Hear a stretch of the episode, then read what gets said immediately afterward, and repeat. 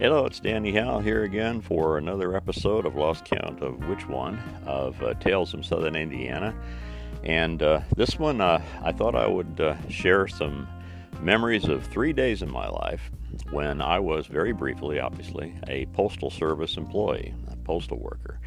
Um, there's a lot of uh, folks understanding now that you know that the uh, Postal Service is such an important part of our whole society that uh, we really should uh, value and appreciate the folks who do the work there, and not just the folks who deliver the mail, but the folks who sort the mail and do all the other nasty stuff that goes on inside uh, the uh, the buildings.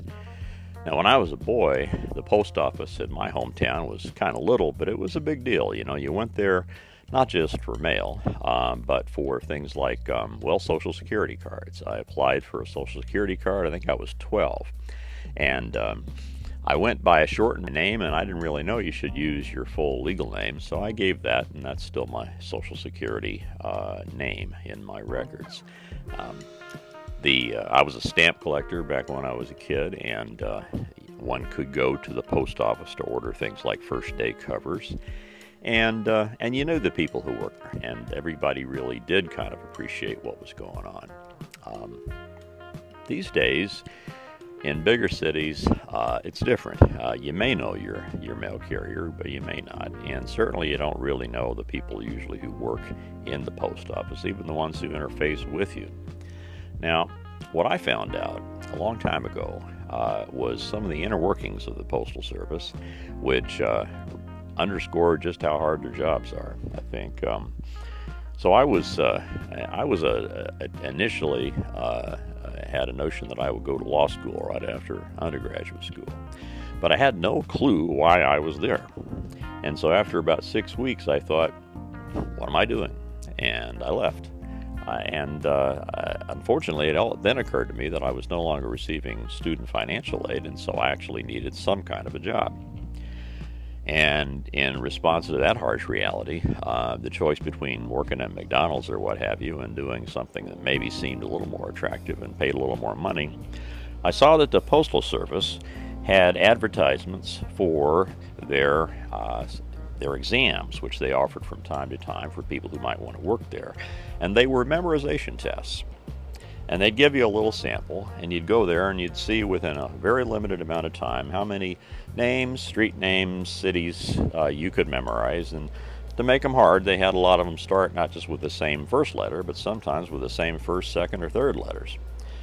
I came up with a little way to create a poem very very quickly out of all of the information that would include words that had those first or second or third letters that i needed to remember and so once I learned how to do that before the test, the test was easy. And I finished ahead of everybody else. And I put my pencil down. Everybody looked at me and glared at me, which you would do normally when somebody uh, does that sort of thing. And I got a perfect score. So after they offered the first available job to a couple of veterans, uh, they had to call me in. They were required to call me in and offer me the job, even if when they saw me they didn't much like me or anything. And they did, and they told me what the job was, and I thought, I don't think I really want, want to do this work. So I said no. And I went back, and by their rules, for some crazy reason, when the next position became available, they had to offer that position to me. And so they called me in. By this time, I was a little less uh, uh, in a position to say no in terms of money. I just spent the last $60 I had my entire life on a pair of hiking boots that I liked. And uh, so working somewhere became more of an urgent need, and I said yes. It was uh, it was third shift work. Uh, shift started about 10:30 at night. You worked all night. You were supposed to eat some kind of lunch around three in the morning, God knows how, and get off to you know ate something in the morning when you're uh, exhausted but can't sleep. Now working inside the post office uh, was, you know, quite a bit different, I think, than delivering the mail. The um, the inside employees, one of the things that they had me do, um, which I could have kind of anticipated from movies, is sort mail into boxes. Hand sorting still going on quite a bit, although they, they did have those automatic, uh, automated sorting machines that uh, the government's busy destroying for uh, for nefarious reasons right now. But mostly they had hand sorting back then. And so I'm sorting the mail that goes to the teeny tiny little post offices of the little bitty towns that were even a lot smaller than the town I grew up in. Towns might have only 200 people in them. But they had a teeny tiny little post office, sometimes in the back of the gas station, but there was one. As I'm sorting them, I'm realizing that the boxes, and there may be about 50 of them or so, the boxes are not organized alphabetically by the names of the towns. They're not organized by zip code or something like that. They're organized by the order in which the towns were founded.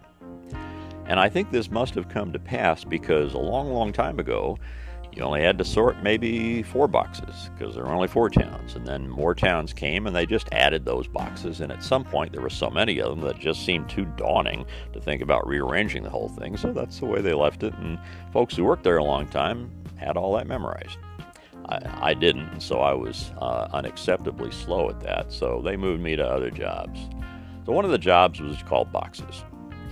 And, you know, if you mail a box in the Postal Service, you might mark fragile on it if it's fragile, and you tape it up real good and you hope it gets through all right. And it usually does. But the amazing thing about why how it does is that uh, you'd think it wouldn't, uh, or at least I wouldn't after what I experienced. So doing boxes was a lot of guys standing around a conveyor belt and a whole field of one of these little cloth, uh, kind of, I don't know, great big baskets with wheels on them. I don't know what you call those things. And the boxes would come in, and depending on what the address was, you would throw the box at the little cloth bin. And sometimes you'd have to throw them 20 feet or more, and uh, most of them would not go in the correct box, and a lot of them would hit the floor. And everybody thought that was just a whole bunch of fun. Uh, and so that was one of the things you did. Now, another thing, about four times during the shift, uh, a big siren would go off, which meant that an 18 wheeler truck had just pulled up to the loading dock. So everybody would run up to the loading dock, and maybe 18 guys would stand around these flat platforms with wheels on them that uh, you know that you would uh, put the 70 pound mail bags, each one weighed 70 pounds, um, onto and take them somewhere inside the building. Two guys would go on the truck and unload the entire truck. One of them was me because I was the new guy.